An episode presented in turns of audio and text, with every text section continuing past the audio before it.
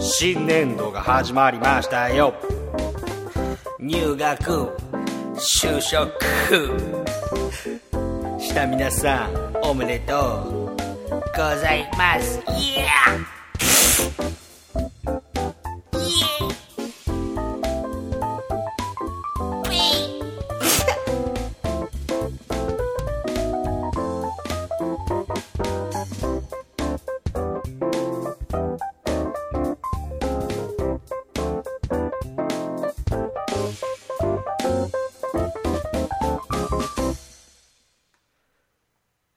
さん、こんにちは、こんばんは、えー、噂の源さんです。えー、新たな人生の幕開け。知らんがな。いきますか。噂の源さんの噂の源さんの、今夜は、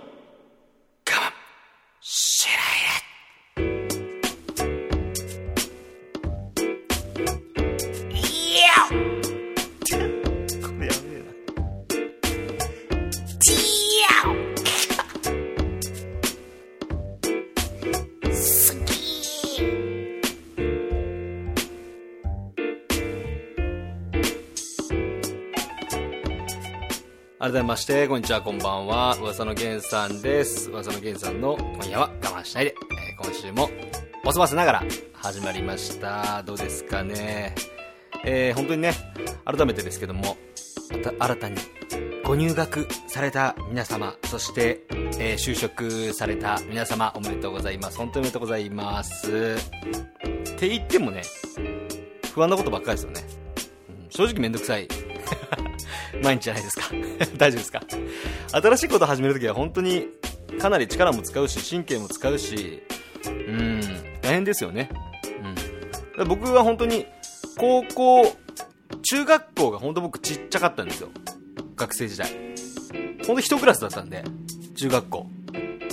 だから、そっから高校に行った時に、8クラスに増えたんですよ。で、ちょっと町もちょっと隣町だったんで、こう、電車通いって言いますか、何の話だって話なんですけど、で、同じクラスに、同じ中学校の子がいなかったんですよ、僕の場合。8クラスあって、何人かは同じ中学校から行ったんですけど、本当に同じ中学時代の子が、僕の高校の1年生入った時は、同級生、友達が全然いなかったんで、もう完全にアウェーですよ。本当に。本当にアウェーなんで、なんか気分的には俺転校生なんじゃねえかっていうぐらいアウェーだったんですよ、僕の高校1年生の頃って。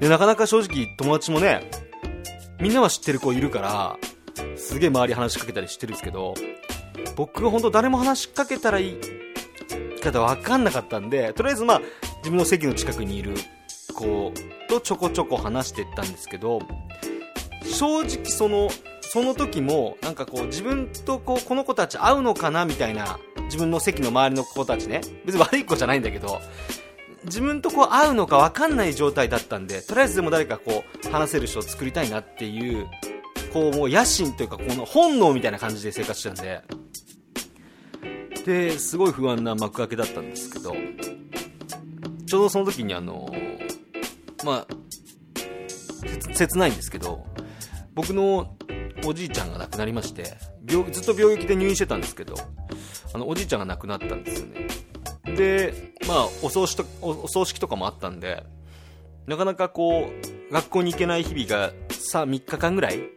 まあ、続いて急にちょっとおじいちゃんがちょっと亡くなったあの倒れたっていうかもう亡くなったんでっていう連絡が来て僕その日授業受けて途中で帰ったんですよでそこからまあ2日ぐらい、まあ、お通夜もあるし葬式もあるしなんやかんだ家のこともあるんでえー休んだんですよね。それがちょうど、この4月の終わりぐらいから、まあ、5月の頭とか、その上、ゴールデンウィーク前ぐらいだったんですよね。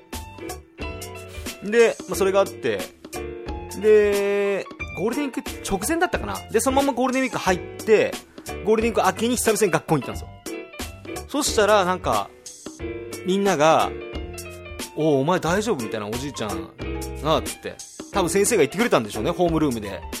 あの、ゲンさんの、まあ、ゲンさんっていう名前じゃないけど、ゲンさんの、あの、おじいちゃん亡くなっちゃって、ちょっと彼も落ち落ち込んでるからと。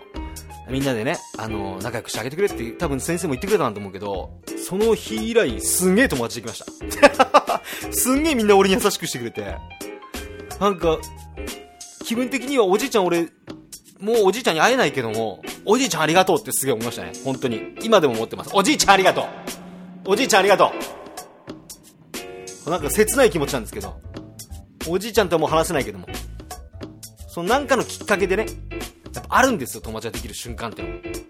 だからもしかしたら今、学生諸君も、僕は何が言いたいかっていうと、共通の趣味みたいなね、あるかもしれないですよ。全然最初分かんなくて来ないじゃん。でも実は、後ろの席からお前のスマホを見て、あれ白ドラやってんじゃね？白猫プロジェクトやってんじゃねえのかって見てるやついるかもしれないからね。なんか共通の趣味とか、なんかふとした人が、まあ、僕の場合は本当特例で、あのおじいちゃんが全てを救ってくれたんですけど、なんかあると思うんですよ。みんな不安なんですよ。うん。だから、まあ、そこに、負けない気持ち。そう。前向きな気持ち。そう。社会人の方もそうですよ。ちょっとなんか理不尽なことされたからといって、負けない気持ち、白ドラと一緒です。はい。はい、まとまりました。今日も。今日も行きましょう。負けない気持ちでツンズクツン。はい、ごそのけんさんの、今夜は我慢しないで。今週もスタートです。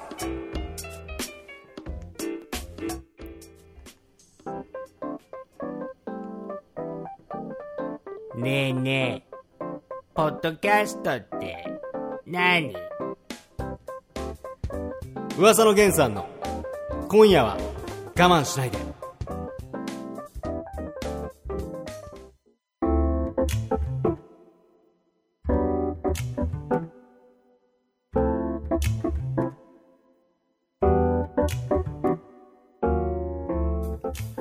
噂の源さんの今夜は我慢しないで、こちらですね、今回もポッドキャストにて皆さんにお届けしております。はい。えー、今週のトークテーマはですね、あなたが今までに最高にハマったゲーム、紹介してもらうというね。そう、Best of Video Games in Your Hearts! ということでね。あなたが、えー、一番最高にハマったこれまでね生きてきた中でゲームを教えてもらおうというそんな企画でございますがありがたいことにねこれ本当にねお便りが届かないと成立しない今回のテーマだったんでお便り来ました。ありがとうございます。本当に。本当にありがとうございます。ありがとうございます。本当にありがとうございます。ということで、えー、お便りの方ご紹介させていただこうと思います。えー、ラジオネーム、森尾ハピネス、白虎さんからいただきました。ありがとうございます。こんにちは。こんにちは。えー、ゲンさん、グルチャリーグお疲れ様です。グルチャリーグね、ムロハッピネスさん一緒に行けなかったですけどもね、ありがとうございます。動画楽しく拝見させていただいて、いただきます。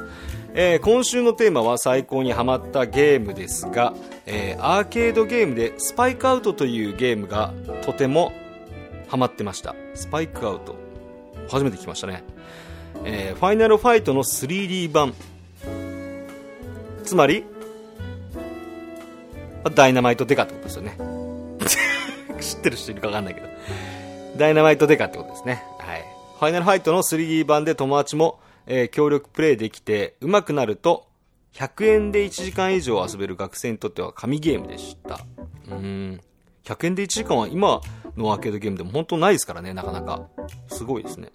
当時予備校生でしたが、予備校行かずに目の前のゲーセンに通って、友達とスパイクアウトばかりしてました。あら。そのせいで受験勉強が全然できませんでした。わらわら。本当に反省しています。PS ゲームは時間を食う魔物です。学生の皆さんはご利用は計画的に。ということでね、本当に。そうなんです。ゲームは時間を食う魔物ですよ、皆さん。ゲームばっかしててね、本当に。お母さんに怒られるや いや、でも本当は、その気持ちわかりますけどね。うん。夏休み終わる3日前なのに、夜通しゲームやってましたね。やってましたね。噛んじゃったけど。やってましたね。うん。ずっと。で、残り2日ぐらいから、あのー、小学校ぐらいの時やったかな。工作とか作り始めるんですよ。うん。そこからまた、僕の夏休みの宿題が始まるっていう。めっちゃ大変でしたけどね。うん。親父とかに手伝ってもらったもん。工作とか。特に。で、お父さんとかすげえ工作に、なんか、うちのお父さんすごい、そういう工作とか、そういうの好きなんで、日曜大工みたいなの。す、なんか、すげえ作品できるんですよ。だから、俺2日前に今夏休みの宿題を始めて終わる2日前にね。で、工作でも本当に、この工作にほん、この子、マジ丸々1ヶ月くらい使ったんじゃないかぐらいのすんげえ作品ができるんですよね。やっぱ親父が作ると。うん。真似しちゃダメですよ、これは。それでもし、あのこう、で、しゅ、で、あ、案の定やっぱ入賞するんですよね。その工作は。うん。その時に、お父さんありがとうって気持ちよりかは、友達にごめんって思いましたね。ごめん俺ちょっと裏技使っちゃったもんで。みんなごめんって思いましたけどね。スパイクアウトの話どこ行ったんよ。いや、スパイクアウトって僕やったことないんで、でも横スクロールのゲームって、本当に、まあ、森尾ハピネスさんが今おいくつなのかっていうのは僕はまあ、僕大体わかりますけど、なんか近いような気もするんで、年齢も。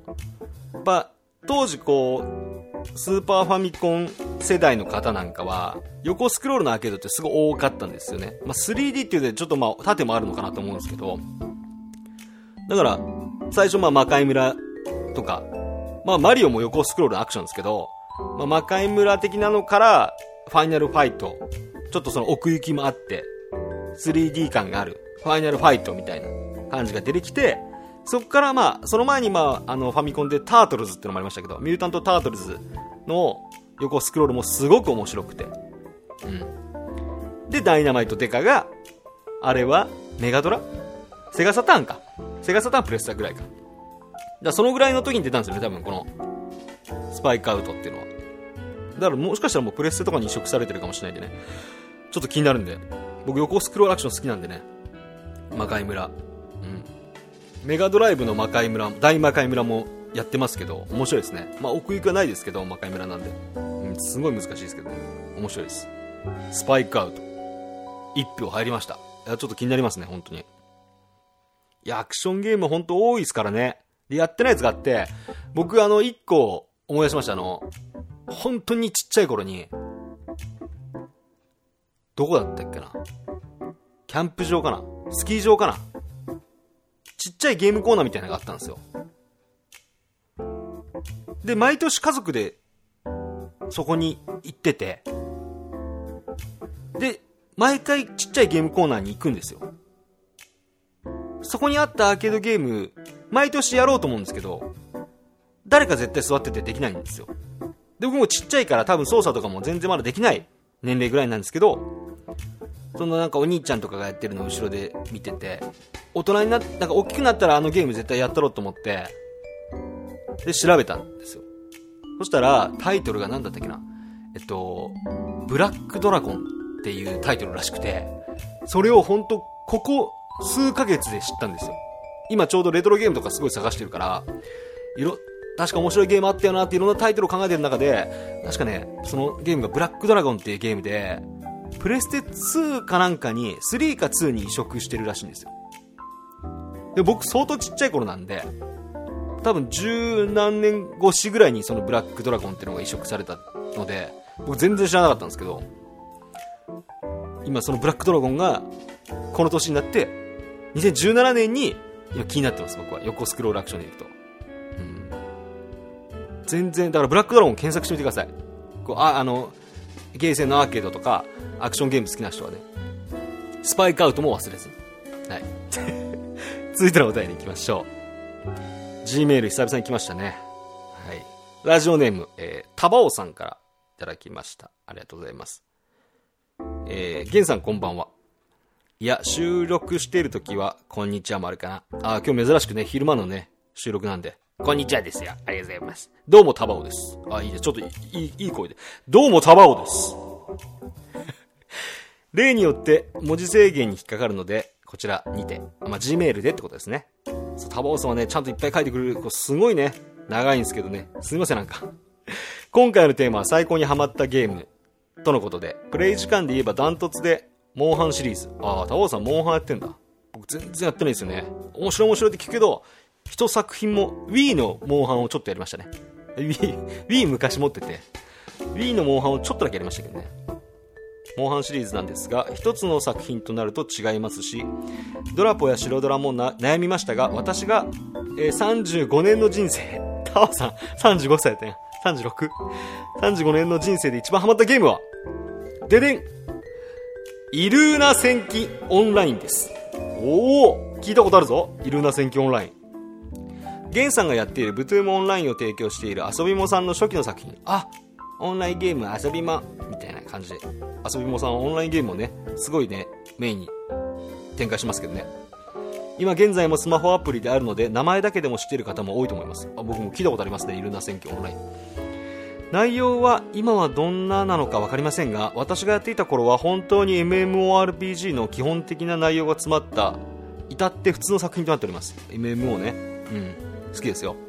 僕昔レッドストーンっていう MMORPG をパソコンでやってましたけど未だにちょっと、まあ、シンプルだったんでね操作が。エンチャントエンチャント久々にやりたいですね。レッドストーンで。わかんねえか。これ分かる人ほんと少ねえんだろうな。レッドストーン気になる方ね、検索してほしいですけど、イルーナ戦記オンラインね。しかしなぜそこまでハマったのかというと、なんと当時はまだガラケーの時代だったからです。あ、ガラケーの頃からあるんだ、イルーナ戦記オンラインって。えー、そう、ガラケーで MMORPG って少なかったんですよね。いくつか。うん。周りはまだグリーやモバゲーが主流で、ドリランド、ドドドリランドとか、あの、怪盗なんとか、怪盗ローワイヤルね。懐かしいね。が流行ってましたからね。あと、釣りスタね。釣りスタ。懐かしいわ。私はグリーやモバゲーをやっていないのでよくは覚えていませんが、でもすごい CM してましたね、当時は。うん。そんな中、普通にオンラインでリアルタイムでチャットを交わしながらパーティーを組んだりしてボスを倒したりしていたのですよ。おー、それは結構画期的ですね、その時代で。それこそだって、ドラゴンリーグもアスビズムさんの。最初はガラケーらしいですね。僕その当時はやってないんですけど、スマホで知ったんで。そうなんですよ。まあ、ドコモの i モード専用で、さらには全くの無料ゲームではなく、最低月額利用料が300円の有料アプリではありましたけどね。なるほどね。でも今考えたら300円毎月払うだけで、MMO RPG ができるっていいよな。今スマホのゲームいくら使ってんだって話ですもんね。正直な話。うん。画像も荒く今ほどぬるぬる動いてくれず、カクカクはしていましたが、インターネット契約を結んで PC や、えープレステ2等で家飲みではなく2008年当時で今のように携帯でいつでもどこでもオンラインゲームが楽しめたんです。ああ、確かにすごいな、それは。今でこそ当たり前のように皆さんがオンラインゲームを楽しんでいますが、当時は他にはない斬新なゲームでした。未だに当時のギルドメンバーの名前も覚えているくらいです。ああ、いいですね、そういう思い出。今ほど連絡手段も多くなく、まあ LINE とかね、LINE や SNS で繋がったりとかもなかったので、いつ、いつかどこかのゲームでまた会えたらなと、いつも思ってます。思っております。キャラレベル2、キャラカンスト勢、生産、オールカンスト勢の、いつものソフィアの街にいた、純廃人のクラスのイルーナ時代、ネカマやってたユキより。ネカマやってたんだ。タワさんネカマだったんだ。いや、本当に、最先端ってやつですよね。当時の。いや、でも今もすごいですよね。i モードで Wi-Fi とかないじゃないですか。それずっと電波つなぎっぱでやってるってことですよね。で、Wi-Fi エリアに入ったら今はさ、その電波を使わずに Wi-Fi の電波でできるってあるんだけど、昔の当時の i モードとかそれないから、i モードのどんだけ通信料かかるんだって話ですけどね。月額利用料の他に。パケ放題で、なんとかカバーするしかないですよね。うん。いやー、でもそんな時代ありましたね。僕もレッドストーンやってる時、このゲーム俺しかやってねえんだろうなって思ってましたもん。中国人とか英語とかばっかりですよ。うん。レッドストーンあんのかな、今？うん。だ時代の最先端をこう行こうとするのは、僕は好きですけどね。そうそうそうそう。で、今最先端は何なのだって話なんですよ。今は結構、それこそ SNS も、すごくま発達してるっていうか、みんなやってるから、情報も回りやすくて、Twitter とか Facebook とか、あとはまあオンラインのニュース、企業側がこう出す広告とかニュースで、どんなゲームも情報を手に入りやすくなっちゃったけど、当時は本当になかなかないですもんね。うん。それこそみんな多分、今でこそ Google で検索とかしてるけど、みんな Yahoo だったと思うし、うん。なんか情報がね、今は本当に取りやすくなりましたよね。うん。だってアプリの配信日に取りに行くって、よっぽど、ないんじゃないですか？昔。よっぽどメーカーにファンがついてない限りは、ないと思うんですけどね。うん。あ、なんか懐かしい気持ちを、こう思い出してくれましたけどもね。うん。その前に行くとさらに雑誌とか、毎月買って、それこそファミ通とか、電撃ネットワークとか、電撃？月間プレイステーションみたいなやつを買ったりとかさ、して、新作の情報を集めて、で、ゲーム屋に電話して予約とか入れたもんな。今ないもんね。予約とか。ほんと、まあ、大人になったからってのもあるかもしれないけど、うん。よっぽどないんじゃない？僕が中高生の頃に、のようにこう予約したりとか、アマゾンで注文とかしちゃうでしょ、今。ああ、そう、便利になりましたね、本当に。うん。だからこそ、こう、面白いものを、とか、自分だけのハマってるものってのを見失いがちになりつつあるっちゃあるけど、人の意見とかもツイッターで見ちゃうから、なんか、それに自分も影響されちゃう部分もあったりするよね。そうそうそうそう。そこだけ僕見失いないように今してます。自分の、これ楽しいなとか、これはそんなに面白くねえなとか、うん。ありますけどね。うん。そう。レッドストーンやりてえな。そんな中ね、ありがとうございます、お便り。あ、今、ありがと。本当にこれすごいいいお便りいただきましたわ。僕自身は今、今一番心に残ったゲームちょっとなんかなと思うんですけどね。まあいっぱいありますけど、最初に、僕初めてやったゲームはロックマン2なんですよ。で、もういきなりロックマン2って今思えばゾッとしますけど、本当相当難しいゲームなんで、クリアできなかったんですね。で、あの親戚の兄ちゃんがいろいろファミコンソフトをくれて、で、アトランチスの謎を言ったんですよね。アトランチスの謎っていうのも、超難しくて、クリアできなかったんですよ。本当に、その、クリアできる大人たちを見て、すごいな、かっこいいな、なんで親戚の兄ちゃんはこんなにゲームが上手いんだなっていう、そういうリスペクトとかありましたよね。うん。サクッとクリアするから。でも、今思えば僕がちっちゃすぎたんですよ。真正面で向かっていったから、これを使えばいけるとか、そんな全然わかんなかったから。うん、ずっとロックバスターで言ってたし。武器とかあんま使わなかったの。うん。それは無理だよね。で、振り返ると、僕は、うーん、やっぱ、マザー2ですかね。ロールプレインゲームを、そんなやらないんですよ、僕。ファイナルファンタジーも、ドラ、僕、ドラゴンクエストシリーズ一作品もやってないです。まず。うん。その時点で、え、マジでって多分思われるんですけど、ドラゴンクエストシリーズ僕一個もやってないです。ファイナルファンタジーは1、2、3、4、5、6。7とか8は、あのー見てました。9も見て、見たっていうのはその、友達とかやってるのね、見て、なんかその変にドラクエ派と FF 派ってのが学校とかでもあったから、僕完全 FF 派だったんで、まあ、それは兄ちゃんが FF 派だったからってのもあるんだけど、一個も家にドラゴンクエストってのがなくて、今思えばマジやっときゃよかったなと思いますけどね。うん。相当面白いそうなんでね。で、そんな中僕、本当に、ロールプレイングゲームやらなかったんですけど、マザー2だけは、しっかりやって、なんかしっかりやらなきゃっていうよりかは、自然にできたんですよね。飽きずにずっと。で、音楽も良くて、なんかその世界観にもすごい入り込めたんで、未だにマザー2のストーリーとか、あの時こうなったとか、そのちっちゃい頃の感情をまだ未だに覚えてるっていう時点でそのゲームはすげえなと思いますね。やっぱり。マザー3も大人になって出たんでやりましたけど、まあ、それも感動したんですけどやっぱちっちゃい頃のままの気持ちでやったあのマザー2は未だに忘れれないですね、うん、だ今でもマザー2関連の商品とかよくガチャポンとかあったりするんですよ。一番くじとかさ。あとやっぱ買っちゃいますもんね。だからマザー2ってやっぱすごいなと思って。うん。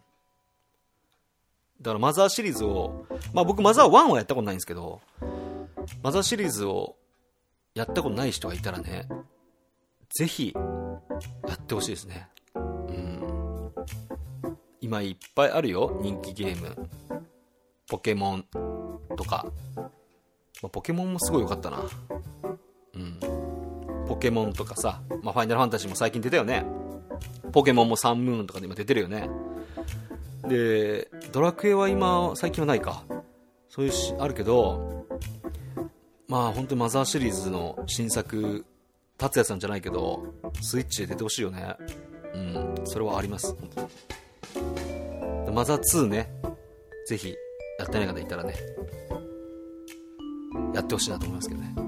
それほんとただの僕の願いなんですけど、やって後悔する作品ではないということです。本当に。今週は暑いですね。はい。それではここで聞いていただきましょう。マザー2より、フォーサイドのテーマ。トゥトゥトゥトゥトゥトゥトゥトゥトゥトゥあ、違う違う。ちょ、もう一回もう一回もう一回。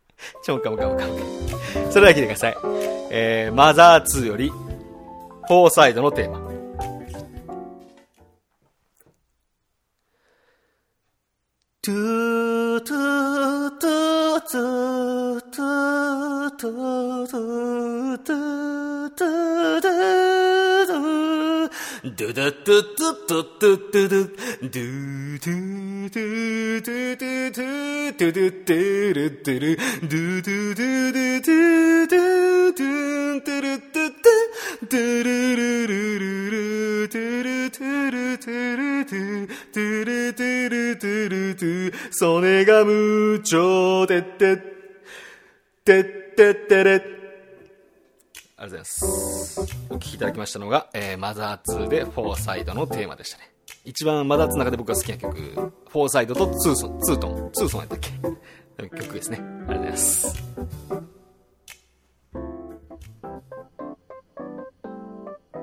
どうも皆さんこんにちは。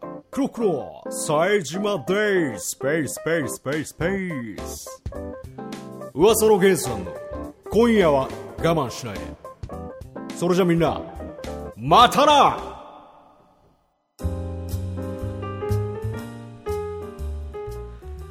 噂の源さんの今夜は我慢しないで、えー今回も終わりが近づいてまいりました。ありがとうございます。えー、口だけで BGM を表現するっていう企画をね、いつかやろうかなと思ってます。皆さんはスマートフォン片手に好きなゲームのタイトルを言っていただいて、今みたいにね、マザー2のフォーサイドのテーマって言ったらもう、トゥートゥーって始めてもらって、それを、今すごい大型トラック通りましたけど、あの、それをボイスメモなり、録音していただいて、Gmail で送っていただくと。もう至ってシンプルなコーナーいつかやりたいですね。うん。ほんと収録してる時一番自分何やってんだろうっていう感じでくると思うんですけど、大丈夫です。はい。私が、はい、なんとか A 塩梅に調理しておきますんで。なんで上からやねんと。そんな感じでね、えーこの番組では皆様からのお便りお待ちしております。えーお便りの送り先はですね、私、噂の源さんのツイッターですね、え GENOFUWASA、えー、ゲンオブ噂、こちらをフォローして直接ダイレクトメッセージの方を送ってください。その他、えー Gmail での送り先も設けております。こちらはですね、gen.of.uwasa.gmail.com ゲン .of.uwasa.gmail.com こちらまで誰がお待ちしております。普段何気ない YouTube の方のチャンネルに思ったこととかね、このゲームやってくださいとかね、リクエストなんかも全然構いませんので、どんな歌りでも皆様からお待ちしております。はい。そんでもって、えー次回のトークテーマなんですけども、こちらはですね、えー今までなかったんですけど、あるようでなかった。気になる今後のリリース情報はい、拍手えー今年をメインに考えてますけどもね今後、えーリリースされるスマートフォンのゲームアプリですとか、えーまあ、プレステ4、ニンテンドースイッチ、まあ、3DS とかその辺わかんないですけども最新の、まあ、コンシューマーゲームもろもろ、えー私気になるゲームタイトルをですねピックアップさせていただいてご紹介させていただこうかなと思っております。ね。先を見てねあこのゲームここの辺に出るんだ。っていうのをやっぱ知っておくことすごい大事。それを学んだ。ということでまた来週皆さんお耳にかかりましょう。それじゃまたな